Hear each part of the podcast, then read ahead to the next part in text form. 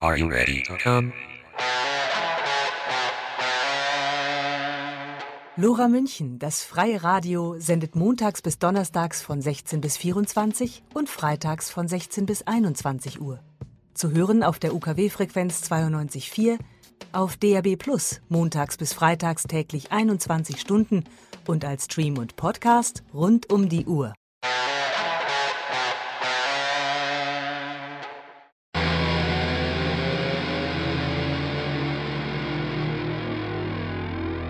Die Diktatur des Monetariats. Eine Sendereihe über Neoliberalismus. Von und mit Buchautor Ulrich Seibert.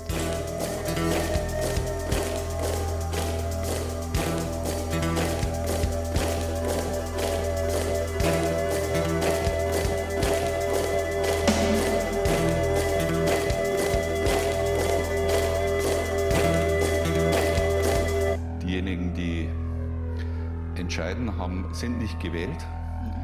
Und diejenigen, die gewählt werden, haben nichts zu entscheiden. Lobbyismus. In dem Wort steckt etwas Verruchtes. Es verursacht bei vielen von uns Unbehagen und das Gefühl, dass in der Politik heimlich Vereinbarungen getroffen werden, die uns zwar alle angehen, aber die den meisten von uns nichts nützen, dafür aber den dunklen Hintermännern in ihren Maßanzügen, die mit dicken Brieftaschen in die Parlamentsbüros und auf die exklusiven Politpartys kommen, sowie ihren illustren Auftraggebern.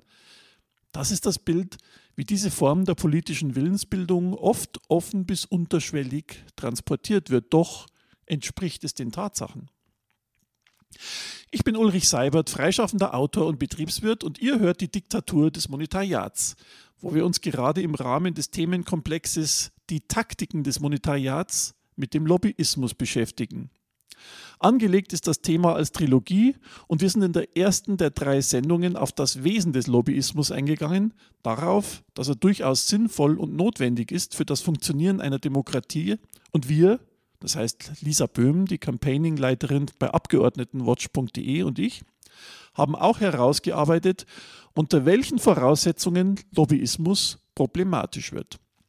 In der zweiten Sendung haben wir uns die Frage vorgenommen, inwieweit Parteispenden, also Spenden an die Organisationen, denen die politischen Entscheidungsträger angehören, eine Nähe zur Korruption darstellen können. Diese Sendungen könnt ihr wie immer als Podcast-Version ohne Musik unter lora924.de nachhören. Einfach in das Suchfeld Diktatur des Monetariats eingeben. In der heutigen Ausgabe wollen wir uns wieder etwas dem eingangs erwähnten Element des Verruchten annähern und der Frage nachgehen, ob nicht da ein Feuer sein muss, wo Rauch zu sehen ist. Konkret wollen wir uns ansehen, auf welchen Kanälen, offiziellen wie inoffiziellen, die Wünsche von Lobbyisten oder Lobbyistinnen an die Ohren der politischen Entscheidungsträger oder Entscheidungsträgerinnen gelangen. Diese Frage empfinde ich schon deshalb als relevant, weil allein die Existenz inoffizieller, heimlicher Wege dazu einlädt, das Transparenzgebot des Lobbyregisters, das wir nun für den Bundestag seit Januar 2022 endlich haben, zu umgehen. Lora München, nicht nur auf der 92.4. Ohne euch gibt's noch mehr Mainstream im Radio. Wir brauchen euch. Jetzt spenden oder Mitglied im LoRa Förderverein werden und Radiovielfalt unterstützen. Mehr Infos unter www.lora924.de. Danke. Und weiter geht es mit dem Thema Lobbyismus. In dieser Sendung möchte ich die Kanäle beleuchten, die Lobbyisten oder Lobbyistinnen gern verwenden, um ihr Anliegen den politischen Entscheidungsträgern oder Trägerinnen möglichst erfolgreich vorzutragen. Zum Überblick, ich habe folgende vier Kanäle gefunden, von denen ich drei gerne hier diskutieren möchte. Erstens die ganz offiziellen politischen Kanäle. Zweitens die nicht ganz so offiziellen Kanäle, die deshalb kritisch zu sehen sind, weil sie unter Ausschluss der Öffentlichkeit stattfinden und der politischen Transparenz zuwiderlaufen. Drittens die Kaperung der Wissenschaft durch neoliberale Interessen und damit die Möglichkeit, wissenschaftliche Erkenntnisse bereits im Vorfeld privaten Interessen unterzuordnen. Und viertens, die indirekten Kanäle wie die Nutzung der Öffentlichkeitsarbeit, um über Stimmungsmache in der Bevölkerung Druck auf politische EntscheidungsträgerInnen aufzubauen und eine Unterart davon, das sogenannte Deep Lobbying. Das alles sind spannende Themen, fachlich weit gefächert und deshalb habe ich heute zwei Interviewpartner eingeladen. Wer wäre für die ersten beiden Kanäle ein geeigneterer Gesprächspartner als jemand, der selbst jahrelang den Einfluss der Lobby am eigenen Leib erfahren hat? Ich begrüße den ehemaligen SPD und späteren Die Partei Bundestagsabgeordneten und Autor Marco Bülow, ein Mann, der sich beruflich sehr intensiv mit dem Thema Lobbyismus beschäftigt hat. Hallo und herzlich willkommen bei Radio Lora. Ja, hallo, vielen Dank für die Einladung. Gerne, freut mich, dass du äh, die Zeit findest. Erstmal ein paar Worte zu dir. Du heißt, wie gesagt, Marco Bülow, bist Jahrgang 1971 und seit deiner Jugend interessiert an Geschichte und Politik. Immerhin hast du auch äh, Journalistik, Geschichte und Politikwissenschaften studiert. Du bist dann auch selbst zunächst als Mitglied der SPD, bei der du im positiven Sinne schon früh die JUSO aufgemischt hast, als direkt gewählter Abgeordneter in den Bundestag eingezogen, dem du, wenn ich das richtig sehe, fünf Legislaturperioden an, lang angehört hast. Also bereits ab äh, Kanzler Schröder, wenn man so sagen will. Äh, mhm. Ende 2018 dann der Austritt aus der SPD äh, und 20 20 der Eintritt in die Partei, deren erster Bundestagsabgeordneter du warst. Während und nach deiner politischen Karriere hast du diverse Bücher verfasst. Eines heißt beispielsweise Wir Abnicker über Macht und Ohnmacht der Volksvertreter. Der Titel deines aktuellen Werks lautet Lobbyland, wie die Wirtschaft unsere Demokratie kauft. Also sind alles Themen, die wunderbar in diese Sendung, mit dieser Sendung konkurrent laufen. Äh, beschreibst du jetzt in dem letzten Buch eigentlich überwiegend deine persönlichen Erfahrungen oder verdankst du deine Erkenntnisse eher Recherchen? Ja, irgendwann hat sich das gemischt. Also natürlich, ähm, ich bin erst überhaupt über die eigenen Erfahrungen und persönlichen ähm, Erfahrungen dazu gekommen zu dem Thema. Ich bin eigentlich in den Bundestag gekommen als Umwelt- und äh, Energiepolitiker und bin auch äh, hauptsächlich in diesem Ausschuss aktiv gewesen. Aber gerade in diesem Feld habe ich halt gemerkt, dass es ähm, am Ende nicht um Argumente, äh, um wissenschaftliche Grundlagen oder sonst was geht, sondern darum geht, wer die stärkste Lobby mhm. ähm, hinter sich hat oder welche Argumente die bringen. Und dann bin ich zu diesem Thema gekommen, was ja erst gar nicht mein Ansinnen war. Das heißt, erst speist sich das natürlich aus den ganzen persönlichen Erfahrungen, mhm. aber da bin ich, muss ich leider sagen, auch wenn es nicht mein Wille war, zum absoluten Lobby-Experten geworden und habe natürlich dann auch recherchiert, habe dann auch viel gesprochen. Und das heißt, ähm, in dem Buch mischt sich das. Viele mhm. Anekdoten, direkte Geschichten, die ich selbst erlebt habe, mit dem, was ich dann aber natürlich auch recherchiert habe. Mhm. Ähm, wenn wir jetzt heute über Kanäle des Lobbyismus äh, sprechen, es ist vielleicht jetzt schwer abzuschätzen, aber ungefähr, äh, welcher Anteil deiner Arbeitszeit ging denn als Bundestagsabgeordneter ist denn im Schnitt draufgegangen für Kontakte mit Lobbyisten oder Lobbyistinnen? Und zwar egal, ob jetzt äh, Leute aus einem Konzern oder einer NGO oder von einem Verband oder, oder ob das jetzt bezahlte Interessensvertreter waren. Welcher Anteil würdest du ungefähr schätzen? Ja, ich habe das tatsächlich mal untersucht. Also ja? es ist noch nicht mal so, dass ich das ähm, jetzt Pi mal Daumen sagen muss. Ähm, und zwar genau zu der Zeit, als ich dachte, dass das nicht richtig läuft, wie es läuft. Ähm, ich, man hat ungefähr so als Abgeordneter 200 Kontakte in der Woche, wobei Mails, Telefonate, alles irgendwie dazukommt und natürlich auch das, was ähm, auf das Büro, also das Team einprasselt. Und davon sind aber überwiegend, also mehr als 150 ähm, wirklich Lobbykontakte. Auf die antwortet man jetzt nicht alle, ähm, aber es ist wirklich so, dass das in Sitzungswochen das Aufkommen also mindestens 15 Stunden ist, die man mit äh, Lobbyisten verbringt, äh, mhm. direkt oder indirekt, teilweise noch mehr. Ich habe das dann irgendwann reduziert, weil genau das ein Problem ist, dass ich ähm, ja sage, dass man seine Zeit hauptsächlich entweder mit Sitzungen, mit Lobbyisten verbringt oder vielleicht noch mit Parteitaktik und äh, eigentlich dann keine Zeit mehr bleibt, mit den Bürgerinnen und Bürgern zu reden, keine Zeit mehr für inhaltliche ähm, mhm. Einarbeitung mhm. bleibt und genau das ja wichtig ist und dann bleibt das auf der Strecke in politischen Arbeit, was man eigentlich machen sollte und das gilt jetzt nicht, weil die Abgeordneten alle faul sind. Ich glaube, dass sie alle wirklich viel tun. Wir haben wirklich 50, 60 Stunden Wochen sind normal. Ähm, aber wenn so ein großer Batzen dann für Lobbygespräche ähm, abgehen. Und da muss man sagen, das sind hauptsächlich Profitlobbyisten, mit denen man spricht. Mhm. Also ähm, dann wird man beeinflusst. Jeder Mensch ist beeinflussbar, egal wie vorgebildet er ist. Und das gilt natürlich auch für Abgeordnete. Und schon das alleine finde ich, ist Lobbyismus, weil man äh, sehr viel Zeit mit einigen wenigen äh, Bereichen im Lobbyismus verbringt und wenig Zeit auf der anderen Seite vielleicht mit den Einzelinteressen der Menschen vor Ort hat mhm. ähm, oder sich in ein Thema einarbeitet. Mhm. Also empfandest du diese Kontakte als äh, fast schon eine Art Belästigung, aber findest du nicht auch, dass Lobbykontakte andererseits wichtig sind, äh, den, äh, damit du auch quasi von verschiedenen Interessensgruppen die Informationen bekommst? Die damit ja, spielen? wenn es denn so wäre, dass man von verschiedensten Seiten die Inter dann wäre sicherlich das ganz gut. Aber es gibt ein totales Ungleichgewicht der Lobbyinteressen. Mhm. Es gibt die Profitlobby, also die wirklich sehr gut ausgestattet ist von einigen wenigen äh, Lobbyverbänden, die sehr gut ausgestattet sind, sie viel Personal haben, die viel Zeit in Anspruch nehmen und die sehr stark beeinflussen.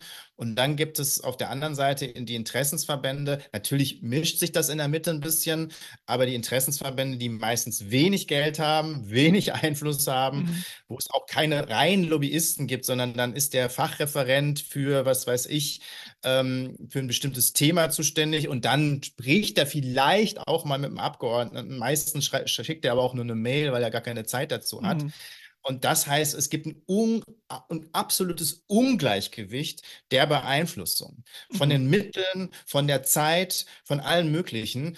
Und das äh, führt natürlich zu einer absoluten Schieflage der Information. Das mhm. heißt, man wird sehr einseitig äh, beeinflusst und informiert. Und dann ist es absolut keine äh, gute Grundlage mehr, wenn es sozusagen eine ausgewogene Grundlage gäbe und man auch noch Zeit hat, sich selbst inhaltlich und wissenschaftlich damit auseinanderzusetzen, dann wäre das was ganz anderes. Mhm. Ja, das war aber jetzt natürlich auch äh, Thema der ersten Sendung schon. Deswegen möchte ich jetzt wieder zurück zu den äh, mhm. Kanälen kommen, äh, die jetzt in dieser Sendung der Fokus sind. Wie genau muss man sich denn Lobbykontakte vorstellen, dass da jemand mit einem Maßanzug in dein Büro kommt oder dickes Geldbündel oder ein Jobangebot für die Zeit nach dem Bundestagsmandat auf den Tisch knallt und im Gegenzug die Erfüllung der persönlichen oder politischen Wünsche erwartet, ist ja sicherlich nicht die Regel. Also wie läuft, wie kann man sich denn als äh, äh, Otto Normalverbraucher wie ich jetzt denn solche offiziellen Lobbykontakte ganz konkret vorstellen?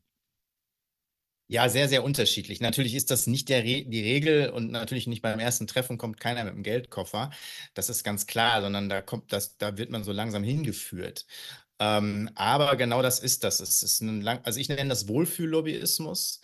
Also da werden äh, langsam Kontakte aufgebaut. Das habe ich nun sehr stark erlebt, weil ich als sehr junger Abgeordneter mit einem direkt gewählt mit 57 Prozent Mitglied einer Regierungspartei, also jemand, der vielleicht auch noch eine größere, längere Zukunft hat, äh, habe ich und dann noch in einem Themengebiet. Ich bin gleich Berichterstatter für erneuerbare Energien geworden was vor 20 Jahren anfing, irgendwie spannend und wichtig zu werden.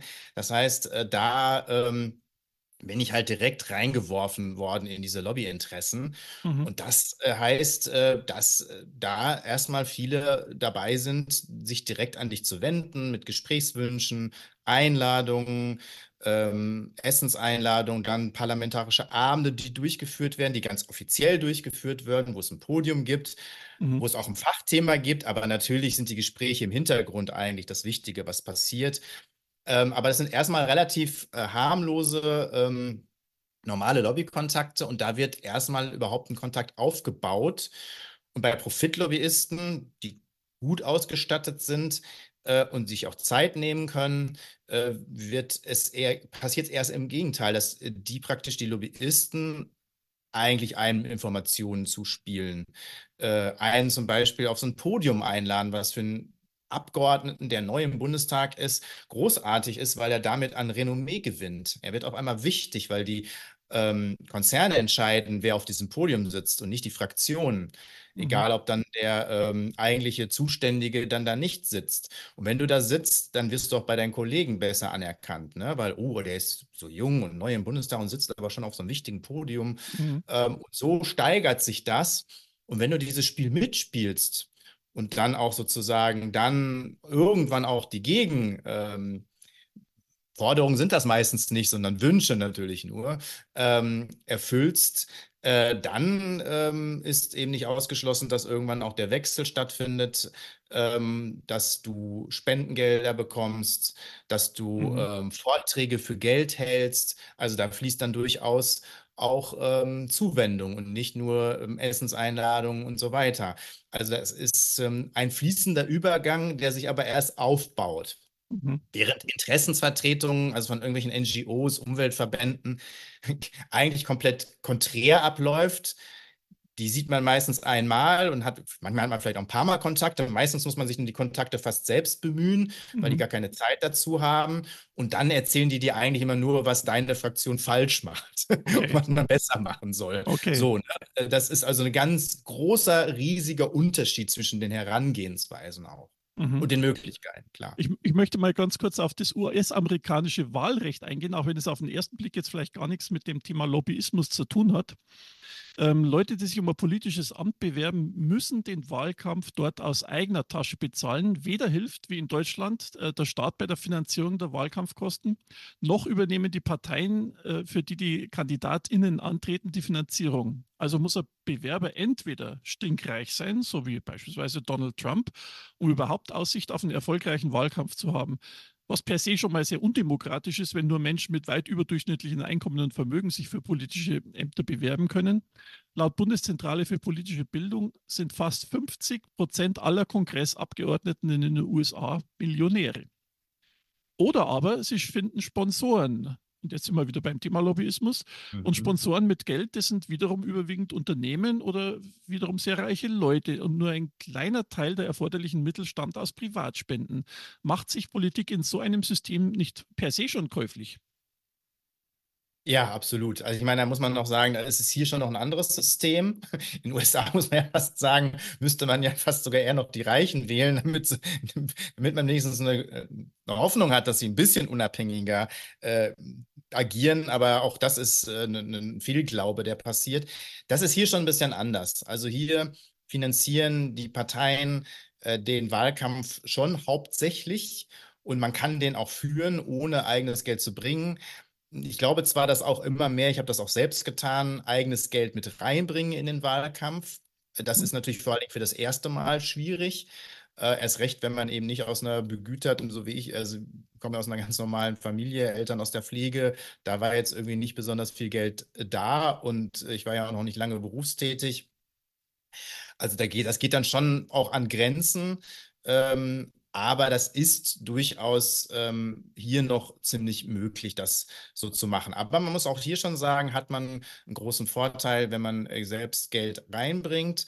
Und man hat auch erst recht einen Vorteil, wenn man dann Sponsoren hat. Mhm. Ne? Also aber, aber Wahlkampfgelder fließen von, auch von Konzernen und das ist völlig legal. Ich will jetzt nicht widersprechen, aber relativieren, ähm, weil in Deutschland gerade die CDU und die CSU dieses amerikanische Prinzip im Wesentlichen übernommen haben. Denn Direktkandidaten dieser Parteien müssen ihren Wahlkampf in der Regel selbst finanzieren, wie auch immer. Also müssen sie entweder sehr reich sein oder Sponsoren finden. Und äh, wer gewählt wird, ist also dementsprechend entweder gekauft oder sie oder er sieht das eingesetzte Geld wohl oder übel als eine Art Investment. Und Investments müssen sich mindestens amortisieren. Ähm, du hast selber schon gesagt, du hast selber ein bisschen Geld reingesteckt, aber im Wesentlichen hat die SPD deinen Wahlkampf ganz oder teilweise finanziert, oder?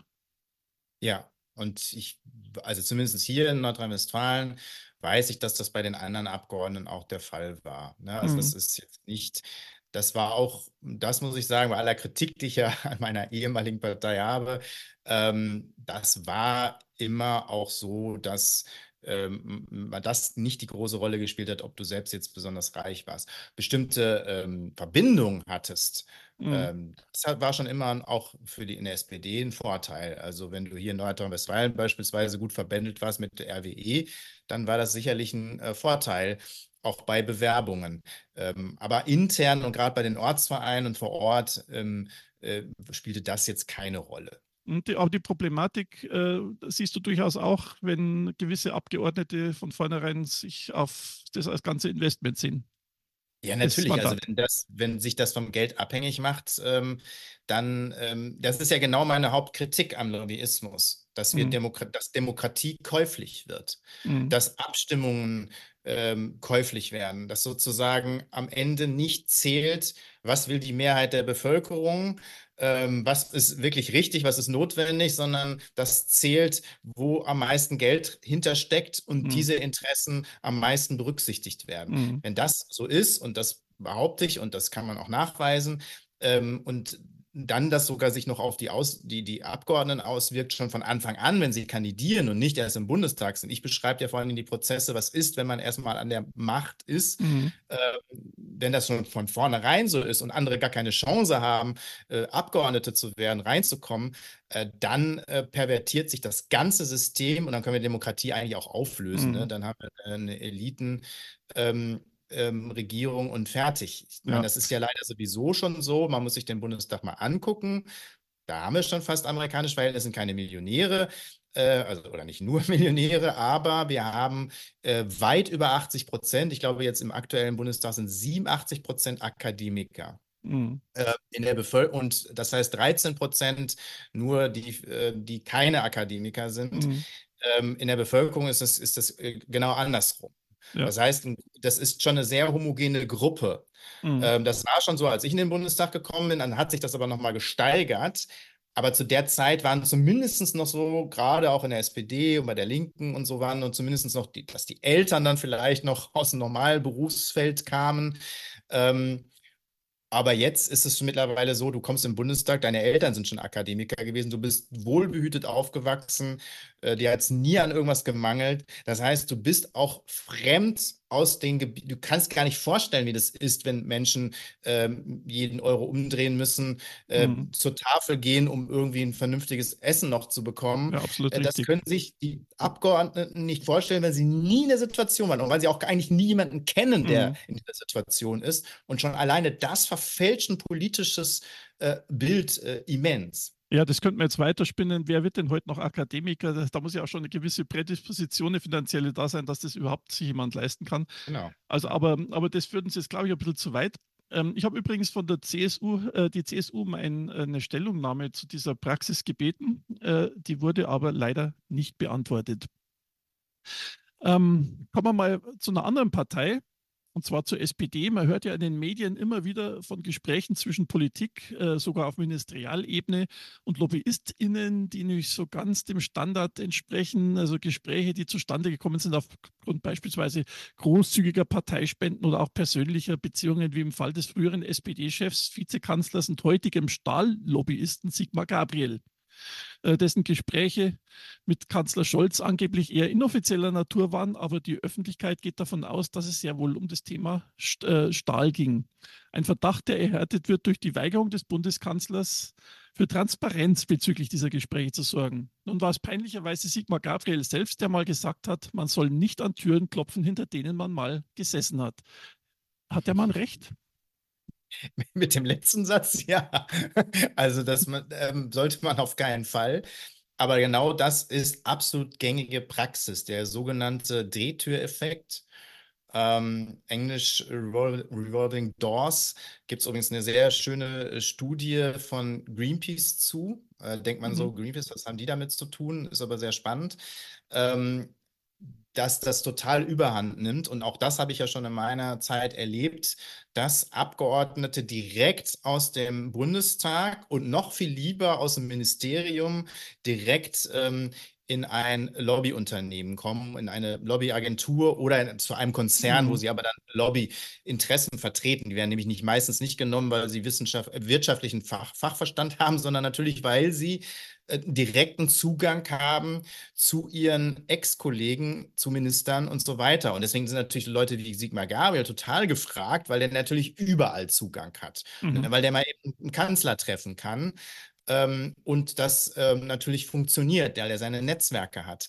Ähm, und das ist absolut fatal, weil natürlich dort die Unternehmen, die sich so jemanden leisten können, weil die verdienen dann nicht wenig Geld, sondern meistens mehr, als sie als Politiker bekommen haben. Dann nicht nur Türen öffnen, sondern bestimmte Deals durchführen mhm. und diese Unternehmen dann äh, riesige Vorteile haben. Übrigens auch nicht nur gegenüber den Interessensvertretungen, wo ich schon gesagt habe, dass die ja gar, gar nicht die Mittel haben, sondern auch gegenüber anderen Unternehmen, die vielleicht in Konkurrenz stehen. Auch da ist es natürlich ein Ungleichgewicht, was dann entsteht mhm. innerhalb der Wirtschaft. Und deswegen darf das eigentlich nicht sein. Es gibt eigentlich eine Regelung, die ist irgendwann mal eingeführt worden, die natürlich viel zu schwach war. Das ist ein Jahr, muss alles ruhen. Mhm. Ähm, aber es wird nicht wirklich geahndet, wenn es nicht so ist. Äh, dann sagt man vielleicht du, du, du. Von, und das Bundestagspräsidium, was immer alles kontrolliert, sitzt ja selbst im Boot. Mhm. Ähm, das heißt also, hier kontrolliert der Maulwurf sich selbst äh, beim Graben. Äh, da, auch das darf nicht sein. Da müsste es unabhängige Stellen geben und es müsste auf jeden Fall eine Abkühlung von mindestens zwei Jahren geben, mhm. ähm, bevor man so eine Tätigkeit aufnimmt. Das passiert nicht. Wir haben mal einen, einen Kodex erstellt. Ähm, damals Gerd Schick und ich, der war damals finanzpolitischer Sprecher der Grünen. Ähm, der macht heute auch eine NGO zur Finanzwende. Ähm, wo wir das dann äh, eigentlich nur eingefordert haben, sondern wo wir das dann für uns selbst ähm, mit anderen Beschränkungen und anderer Transparenz als ähm, eigene Kodex aufgeführt haben. Aber da halten sich äh, ganz, ganz wenige dran. Und das ist eigentlich ein Problem, weil Politiker äh, ihre Regeln selbst äh, gestalten. Mhm. Ja, das, äh, du sprichst also an das Trans äh, die, die, nicht vorhandene Transparenz, die in diesem äh, diesem Punkt stattfindet. Äh, hast du denn selber das mal erlebt, äh, dass man dir ein Angebot gemacht hat, das du nicht ablehnen kannst? Also irgendein Aufsichtsratposten, der hochdotiert ist oder sowas? Ja, äh, ganz so weit bin ich nicht gekommen, aber ich habe am Anfang tatsächlich das Spiel ja auch mitgemacht. Und ähm, ich beschreibe das dann auch, also zum Beispiel auch im Buch Lobbyland, äh, wie das mhm. funktioniert. Und da habe ich natürlich dann schon auch konkrete Angebote gekriegt. Ne? Also jetzt nicht für den Aufsichtsratsposten, ne? so weit ging das jetzt noch nicht, aber hätte ich das Spiel länger mitgemacht, hätte ich als Abgeordneter, der lange im Bundestag sind, die meisten sind nur fünf, sechs Jahre im Bundestag, das ist so die Durchschnittszeit, aber einer, der länger im Bundestag ist, einen sicheren Wahlkreis hat und noch ein bestimmtes Alter hat und vielleicht noch einer Regierungspartei angehört, zumindest die häufiger in der Regierung ist, ähm, da kannst du alles erreichen in dem Bereich. Mhm. Aber ich habe natürlich das Spiel irgendwann nicht mehr mitgemacht und eine Grenze gezogen. Aber ich habe einiges erlebt, auch einiges an Angeboten erlebt. Ähm, als ich dann diese Grenze gezogen habe, als ich den Kodex erstellt habe, ist auch interessant, alleine, dass ich meine äh, Lobbytermine dann öffentlich gemacht habe, also noch nicht mal, dass ich ein mhm. Protokoll erstellt habe, sondern nur mit wem, zu welchem Thema, an welchem Zeitpunkt ich mich getroffen habe, haben sich die Lobbytermine bei den Profit-Lobbys äh, um zwei Drittel halbiert, äh, noch nicht mal oh. halbiert, sondern also um zwei Drittel sind sie zurückgegangen. Während Aber, die Umweltverbände, Sozialverbände sich genauso weiter getroffen haben mit mir wie vorher auch. Ah. Dabei ist es äh, heute legal, äh, geltendes Recht mit dem, äh, mit dem Lobbyregister. Heute gibt es ein Lobbyregister, aber dazu muss man ja sagen, es sind ja jetzt auch ein paar Skandale, zum Beispiel mit Aserbaidschan und so bekannt geworden ähm, und so weiter, die würden sich niemals in so ein Lobbyregister eintragen. Also mhm. es wird äh, eine Menge Lobbyismus immer noch betrieben, der nicht im Register steht. Ähm, und ähm, das ist ein, ist ein Schritt in die richtige Richtung, aber das reicht absolut nicht aus, um wirkliche Regeln und wirkliche Transparenz zu schaffen. Mhm. Ja, danke dir, Marco, für dieses erhellende Gespräch. Im äh, Vorgespräch hast du erwähnt, dass du an einem neuen Buch arbeitest. Äh, worin wird es denn darin gehen? Äh, Wenn es geht, ganz kurze Antwort. Titel ist korrupt. Das sagt, glaube ich, schon einiges. Es geht viel um legale Korruption und wie eigentlich eine ganze Gesellschaft korrumpiert wird, weil alle Lebensbereiche, aber eben auch die Politik ökonomisiert werden. Und deswegen es kein Wunder ist, dass die Profitlobby ähm, regiert und nicht mehr irgendwelche Farben und es eigentlich auch ziemlich egal ist, wer gerade regiert. Äh, und es eine trügerische Hoffnung ist, dass man nur eine andere Partei wählen müsste und es wird alles besser. Darum mhm. wird es ähm, im Endeffekt gehen.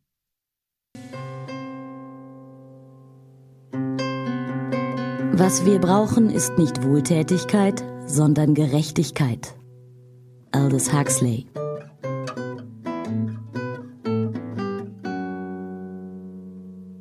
Lora München auf der 92.4. Montag bis Donnerstag von 16 bis 24 und am Freitag von 16 bis 21 Uhr. Lobbyismus Einflussnahme von InteressensvertreterInnen auf politische Entscheidungsprozesse, wie wir gehört haben, im Prinzip legitim und auch wichtig für die Demokratie, aber auch gefährlich, vor allem dann, wenn es an Transparenz fehlt. Ihr hört die Diktatur des Monetariats. Es geht heute um die Kanäle des Lobbyismus und einen Kanal habe ich noch für euch. Eigentlich zwei. Aber einen davon haben wir bereits behandelt, als wir vor etwa einem Jahr die Neoliberalisierung der Hochschulen, also von Forschung und Lehre, behandelt haben. Deshalb dieser Kanal nur ganz kurz, der Vollständigkeit wegen am Rande. Wir haben gehört, wie in den 80er Jahren die Drittmittelfinanzierung der Hochschulen dafür gesorgt hat, wesentliche Institutionen von Wissenschaft, von privaten Geldgebern abhängig zu machen. Die Wissenschaft forscht und veröffentlicht seitdem großteils entsprechend den Marktinteressen. Das führt zwangsläufig, zumindest in einigen Fällen dazu, dass wissenschaftliche Erkenntnisse, an denen sich zu orientieren auch politische Entscheidungsträger prinzipiell gefordert sind, bereits durch private Interessen kontaminiert sind und diese Interessen somit über die Wissenschaft Einzug in die Politik halten können. In diesem Zusammenhang möchte ich eure Aufmerksamkeit gerne auf den Stifterverband für die deutsche Wissenschaft richten, ein zentraler Treffpunkt von Privatwirtschaft, Wissenschaft und Politik, kann aber aus Zeitmangel jetzt leider nicht näher darauf eingehen. Also gleich weiter zu Kanal 4, Öffentlichkeitsarbeit. Damit versuchen Lobbyisten, die öffentliche Meinung zu beeinflussen, indem sie nicht den direkten Weg zu politischen EntscheidungsträgerInnen gehen, sondern einen indirekten. Durch den Versuch, die Öffentlichkeit selbst zu beeinflussen, versuchen sie, Druck auf politische Gremien auszuüben, denn gegen die artikulierten Interessen einer breiten Mehrheit zu entscheiden, kommt oft nicht so gut an und kann zu Abstrafungen bei kommenden Wahlen führen. Insbesondere NGOs wie beispielsweise Greenpeace oder Fridays for Future nutzen diese Methode gern, denn sie ist ohne großen Kapitalaufwand zu realisieren, vorausgesetzt, es gelingt, das Medieninteresse zu wecken und hochzuhalten. Um Aufmerksamkeit auf sich zu lenken, führen diese NGOs oftmals spektakuläre Aktionen durch. Wem es erst einmal gelingt, die öffentliche Diskussion in Gang zu setzen, und sie vielleicht sogar noch zu beherrschen, hat schon halb gewonnen, denn dann müssen PolitikerInnen sich unabhängig von der Parteizugehörigkeit mit den aufgeworfenen Fragen beschäftigen. Mögen sie das nun wollen oder auch nicht. Aber auch Konzerne gehen zunehmend diesen Weg. Sie bezahlen schlichtweg für entsprechende Berichterstattung, oftmals ganz offen über beispielsweise bezahlte Anzeigen, manchmal nicht so offen über Einflussnahme auf Presseorgane. Ein Spezialgebiet dieser Öffentlichkeitsarbeit ist das sogenannte Deep Lobbying. Und dazu konnte ich einen Gesprächspartner gewinnen, an den die oder der ein oder andere von euch sich vielleicht noch erinnert. Denn wir haben vor ein paar Monaten über das Propagandamodell von Chomsky und Herman gesprochen im Zusammenhang mit dem Verhalten privater Medien. Es handelt sich um Professor Dr. Holger Pötzsch von der nördlichsten Universität der Welt, nämlich Norwegens Arktische Universität in Tromsø. Im Gegensatz zum letzten Mal ist er uns aber nicht online zugeschaltet, sondern er steht höchstpersönlich im LoRa-Studio in der Schwanthaler Straße. Herzlich willkommen, Holger. Vielen Dank. Ja, schön, dass du extra für Radio LoRa nach München gekommen bist. Ja, bist natürlich nicht Spaß, aber du wolltest sicher der langen arktischen Nacht äh, des, jenseits des Polarkreises entkommen. Da ist noch Nacht, oder? Nee, da ist auch keine Nacht mehr. Sonne ist schon wieder da. Aber mhm. zwei Monate war es ganz schön dunkel. Ähm, was mich nach Deutschland geführt hat, war eigentlich eine Tagung in Leipzig an der Universität Leipzig, die zwei Kollegen organisiert haben. Und da ging es also um große Datenmengen, Datafizierung, KI, auch mit wunderbaren kritischen Perspektiven. Mhm. Und wenn ich dann schon mal in Deutschland bin, dann fülle ich halt den, Kalender, den Kalender gern mit angenehmen Sachen auf und da gehört dann Radio Lodra ganz klar auch dazu. Oh, das ist lieb von dir. Danke. Gehen wir doch gleich in Medias Res. Olga, was genau versteht man denn eigentlich unter Deep Lobbying? Schwieriger Begriff, finde ich. Ähm, also es geht, wie du auch in der Einleitung schon gesagt hast, um indirekte Einflussnahme auf die öffentliche Meinung. Und die öffentliche Meinung ähm, kann man dadurch beeinflussen, dass man zum Beispiel Diskurse zu verschieben versucht ähm, und dann eben Druck auf Entscheidungsträger auszuüben. Man, breit, man bereitet sozusagen die Öffentlichkeit auf die Intervention der eigenen Interessegruppe vor. Ähm, und da weiß ich dann auch nicht, ob mir der Begriff Deep Lobbying eigentlich so gut gefällt, weil wir haben ja auch schon eine Reihe Begriffe, die man da gut ein anwenden könnte. Also man kann vom Priming der Öffentlichkeit sprechen, vom Pre-Mediating von bestimmten politischen Fragen. Ähm, und dann stellt sich halt die Frage, ob Deep Lobbying nicht einfach gut mit PR umschrieben werden kann, strategischer mhm. Kommunikation, politischer Kommunikation mhm. oder eben Manipulation. Mhm. Aber eine der Besonderheiten ist es ja, dass es jetzt quasi nicht über die klassischen Kanäle wie Nachrichtensendungen oder Magazine geht, sondern wohl eher über TV, also über eigentlich Unterhaltung, über Kino, Computerspiele und so weiter, oder? Genau, die Kultur ähm, hat da äh, eine große, ähm, ja, ein großes Möglichkeitsfeld.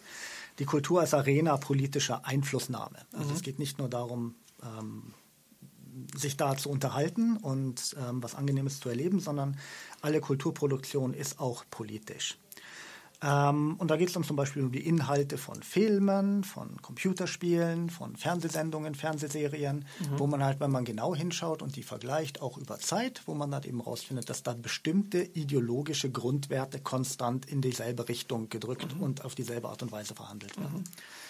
Ähm, ich kann ein paar Beispiele geben. Also ja, ich Beispiel, wollte gerade eins bringen, aber äh, du hast natürlich viel bessere.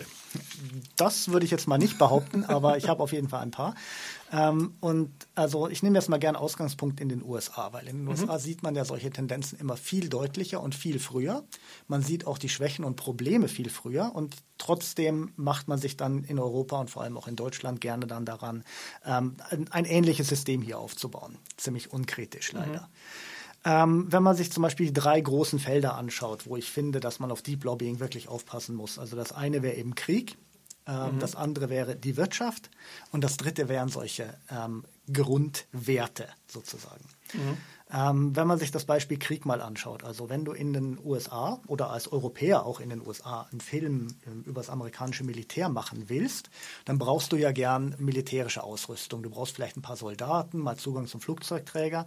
Und da steht dann auch ganz auf der Pentagon-Webseite auch ganz schön, was du machen musst. Ne? Mhm. Da steht, schreib hier hin, leg dein Manuskript bei. Wir schauen uns das Manuskript an, aufgrund der und der Kriterien. Mhm. Nämlich wollen wir, dass die USA, dass die äh, USA und deren Armee positiv dargestellt wird, als eine integrierende Kraft, als eine demokratisierende Kraft, eine gute Kraft. Dann ändern wir dein Manuskript entsprechend und wenn mhm. du dann mhm. damit einverstanden bist, dann kriegst du den Flugzeugträger, dann fliegen wir dich da mal raus, geben dir Soldaten, Panzer, was du halt brauchst. Ne?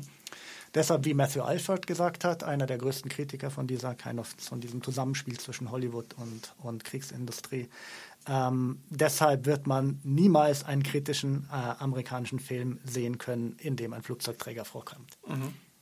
Also ein Beispiel, ein konkretes? Naja, man kann sich ja einfach mal nur die Top Gun-Filme anschauen zum Beispiel. Mhm. Äh, oder, den, oder den Film äh, Behind Enemy Lines ähm, aus den 2000ern. Top Gun eben aus den 80ern, der erste, äh, dann ab nach, ich glaube, 2000, noch nicht lang her, zwei, drei mhm. Jahre her, dass der neue kam.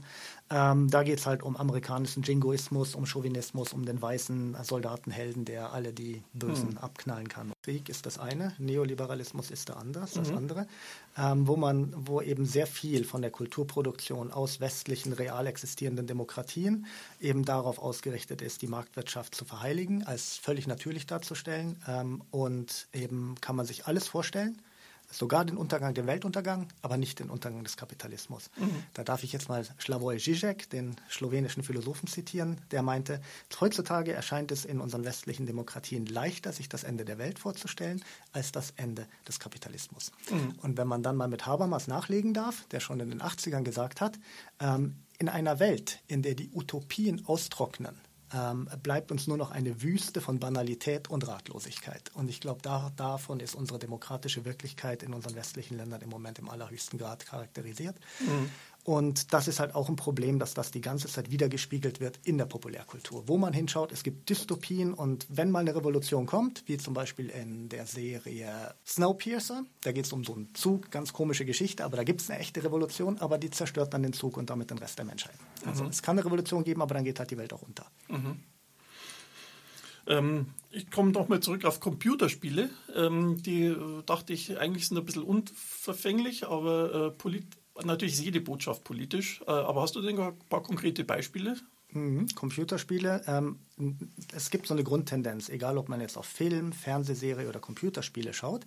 Ähm, und da kann man nochmal zum Propagandamodell von Hermann und Chomsky zurückkehren, das mhm. Matthew Alford, den ich vorher schon zitiert habe, eben auf eben auf ähm, Kulturproduktion angewendet hat. Mhm. Und da kann man vorhersagen, dass je teurer ein Kulturprodukt ist, also je mehr Investoren du haben musst, ähm, ähm, je größer, äh, desto größer ähm, wird die Nähe zu hegemonischen Machtverhältnissen sein. Mhm.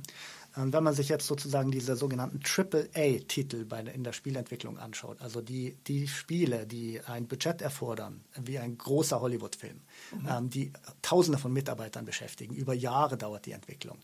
Ähm, und wenn die rauskommen, da haben so viele Leute Einfluss genommen, dass da eben ziemlich hegemonischer Subtext dann auch ähm, ähm weiter befördert wird. Mhm. Ähm, das handelt um solche Sachen, wer ist der Held in den Spielen? Ne? Normalerweise weiße Männer. Was ist das wichtigste Konfliktlösungsmittel? Das ist Gewalt. Mhm. Ähm, ähm, es geht nicht um kollektive Lösungen, die sind immer ausgeblendet. Es geht um den individuellen Helden, der sich mhm. selbst durch seine Taten verbessern kann, immer weiter verbessern, alles quantifizierbar, äh, um dann durch Gewalt die Probleme der Welt zu lösen. Mhm. Ähm, es gibt natürlich überall ähm, nicht nur die Hegemon hegemonische Kulturproduktion, genauso mhm. wie es ähm, auch Radio, Radio Lora gibt, in dem ganzen Zeug, was man sonst so im Radio hören kann. Ähm, so gibt es eben auch gute Filme, gute Spiele, die eben mit wenig Mitteln ähm, versuchen, was dagegen zu setzen. Äh, mhm. Und das ist natürlich da, wo man dann auch ähm, hinschauen sollte ähm, und gucken sollte, was passiert da so. Aus der Spielwelt wäre jetzt ein Beispiel dafür ähm, zum Beispiel die polnische Produktion This War of Mine, die mhm. kam 2015. Ähm, ein ganz tolles Konzept, was die sich ausgedacht haben. Die hatten überhaupt kein Geld am Anfang, ähm, haben aber mittlerweile mit dem Titel, der wirklich angeschlagen hat, weil der wirklich wo reingehauen hat, wo die Leute dachten, das brauche ich, das brauchen wir, ähm, Millionen gemacht haben mittlerweile. Und This War of Mine, da spielt man Zivilisten in einem Bürgerkrieg. Und es geht mhm. ums Überleben. Und mhm. da muss man moralisch, ethisch so furchtbare Entscheidungen treffen. Und es deglorifiziert den Krieg. Mhm. Krieg, es geht nicht um Heldentum, es geht nicht um gloriöse Aktionen. Es geht ums Überleben. Und da tut man, was man tun muss, um seine eigenen Kinder, seine Freunde, seine Gruppe dann eben auch zu retten. Und der, mhm. das, Film zeigt, äh, das Spiel zeigt das auf grausame Weise eben auf. Mhm.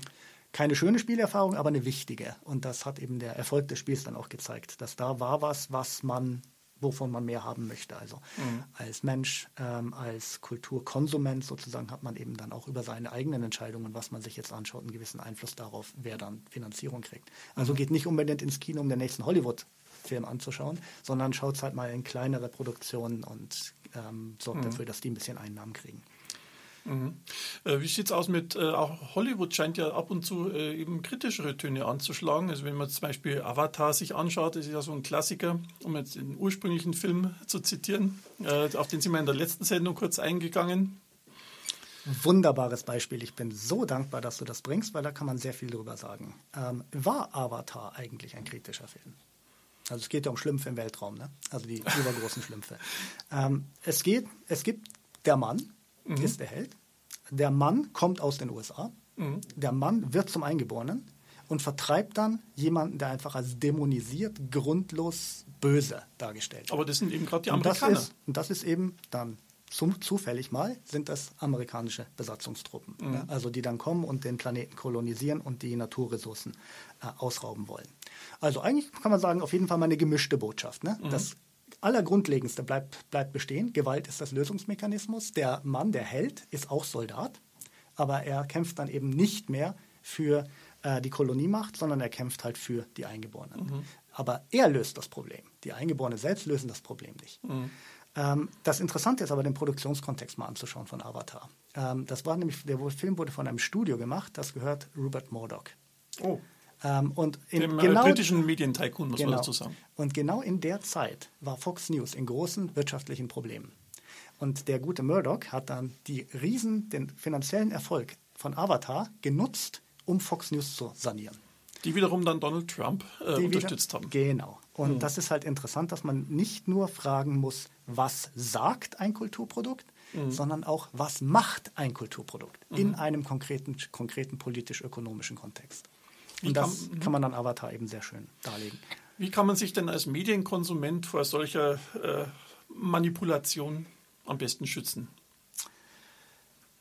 Ah, interessante Frage. Also natürlich kritisch bleiben und ähm, seine eigenen Lesestrategien bewusst verbessern, ausarbeiten, äh, ausarbeiten, verbessern und auch anzuwenden dass man Kultur nicht nur zur Entspannung genießen will, sondern dass man auch aktiv damit arbeiten will. Mhm. Egal, ob das jetzt eine sogenannt hochkulturelle Theateraufführung oder Oper ist oder ob man einfach nur sich abends hinsetzt und irgendeine Serie streamt.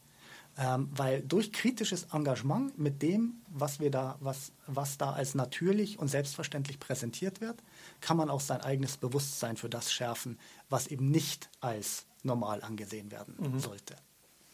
Das ist das Wichtigste, denke ich. Und ansonsten kann man ja, wie, wie vorher schon kurz gesagt, man kann ja auch mal Radio Lora hören und nicht ähm, den Bayerischen Rundfunk. Ähm, oder man kann äh, eben sich kleinere äh, Produktionen an Filmen anschauen, gerne auch nicht aus dem globalen Norden gemachte, ähm, um alternative Perspektiven zu bekommen und gleichzeitig dann dafür zu sorgen, dass die Leute, die den gemacht haben, auch ein bisschen Ein Einnahmen kriegen. Weil mhm. wir leben alle in einem kapitalistischen äh, Gesellschaft, da können wir leider im Moment noch nichts dran machen. Ähm, deshalb muss man dann eben versuchen, innerhalb der Rahmen, die da gesteckt sind, dann mhm. so gut wie möglich zu machen. Ja, ich danke dir. Tja, wenn ich jetzt angesichts der fortgeschrittenen Sendezeit mal ein Fazit riskieren darf, die Einrichtungen, die so richtig Geld in Lobbyismus stecken können, sind solche, die auch welches haben. Also Konzerne, Wirtschaftsverbände oder Superreiche. Wie Bill Gates sich die Gesundheitspolitik der Weltgesundheitsorganisation gekauft hat, um seine Interessen weltweit durchsetzen zu können, haben wir in der Sendung über Superreiche als neoliberale Akteure ausgiebig behandelt. In kleinerem Maßstab aber durchaus ähnlich läuft es hierzulande auch ab. Finanzkräftige Akteure geben meist offen, manchmal auch verdeckt Gelder an Parteien, teils in Form von Spenden, teils indem sie deren Ausgaben übernehmen oder beispielsweise ganze Parteitage oder Wahlkampfmaßnahmen finanzieren. Oder sie versprechen PolitikerInnen lukrative Aufsichtsrat- und Vorstandsposten nach Beendigung ihrer politischen Karriere oder nebenbei.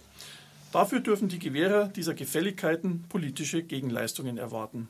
Das Gleichgewicht der politischen Einflussmöglichkeiten verschiebt sich somit deutlich und überragend zugunsten der neoliberalen Akteure. Wes Brot ich ess, des Lied ich sing. Bevor ich diese Sendung gemacht habe, wusste ich nicht, wie erfolgreich diese Taktik der neoliberalen Akteure ist. Das hat uns der Herr Marco Bülow heute sehr äh, eindringlich nahegelegt. Beim Lobbyismus, egal in welcher Form, handelt es sich also durchaus um eine sehr effektive Taktik der neoliberalen Akteure, ihre Interessen nicht nur zu artikulieren, sondern sie sogar effektiv durchzusetzen. Wundert sich noch jemand, warum wir, egal welche der neoliberalen Blockparteien, SPD, Grüne, FDP oder Union, gerade das Regierungszepter in der Hand hält, immer neoliberale Politik bekommen, nur mit unbedeutenden Unterschieden? Also ich nicht. Danke, Holger, dass du in dieser Sendung wieder mit dabei warst. Das ein oder andere Thema, was in dein Fachgebiet Kommunikationswissenschaften fällt, kommt ja noch. Vielleicht äh, machen wir ja mal wieder eine Sendung miteinander. Äh, aber die kommende Sendung am 20. März um 21 Uhr befasst sich aller Voraussicht nach mit einer weiteren Taktik, die im Neoliberalismus gern angewandt wird, nämlich mit Schockstrategien. Und damit verabschieden Professor Dr. Holger Pötzsch und ich von euch mit Musik.